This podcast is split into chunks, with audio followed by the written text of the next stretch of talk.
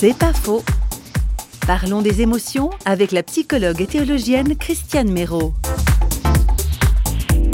Le langage émotionnel est un langage beaucoup moins, on peut difficilement le cerner que le langage euh, parlé intellectuel. Quand on fait un raisonnement par ABC, on évolue logiquement. Tandis que l'émotion, c'est pas logique. C'est pas logique. Ça nous arrive et voilà, il faudra la déchiffrer. Les émotions, c'est comme une lettre. Et la lettre, quand on la reçoit, il faut la décacheter.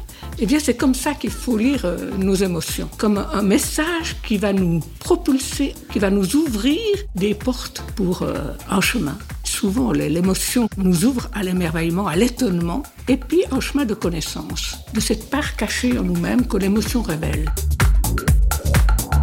C'est pas faux, vous a été proposé par parole.ch.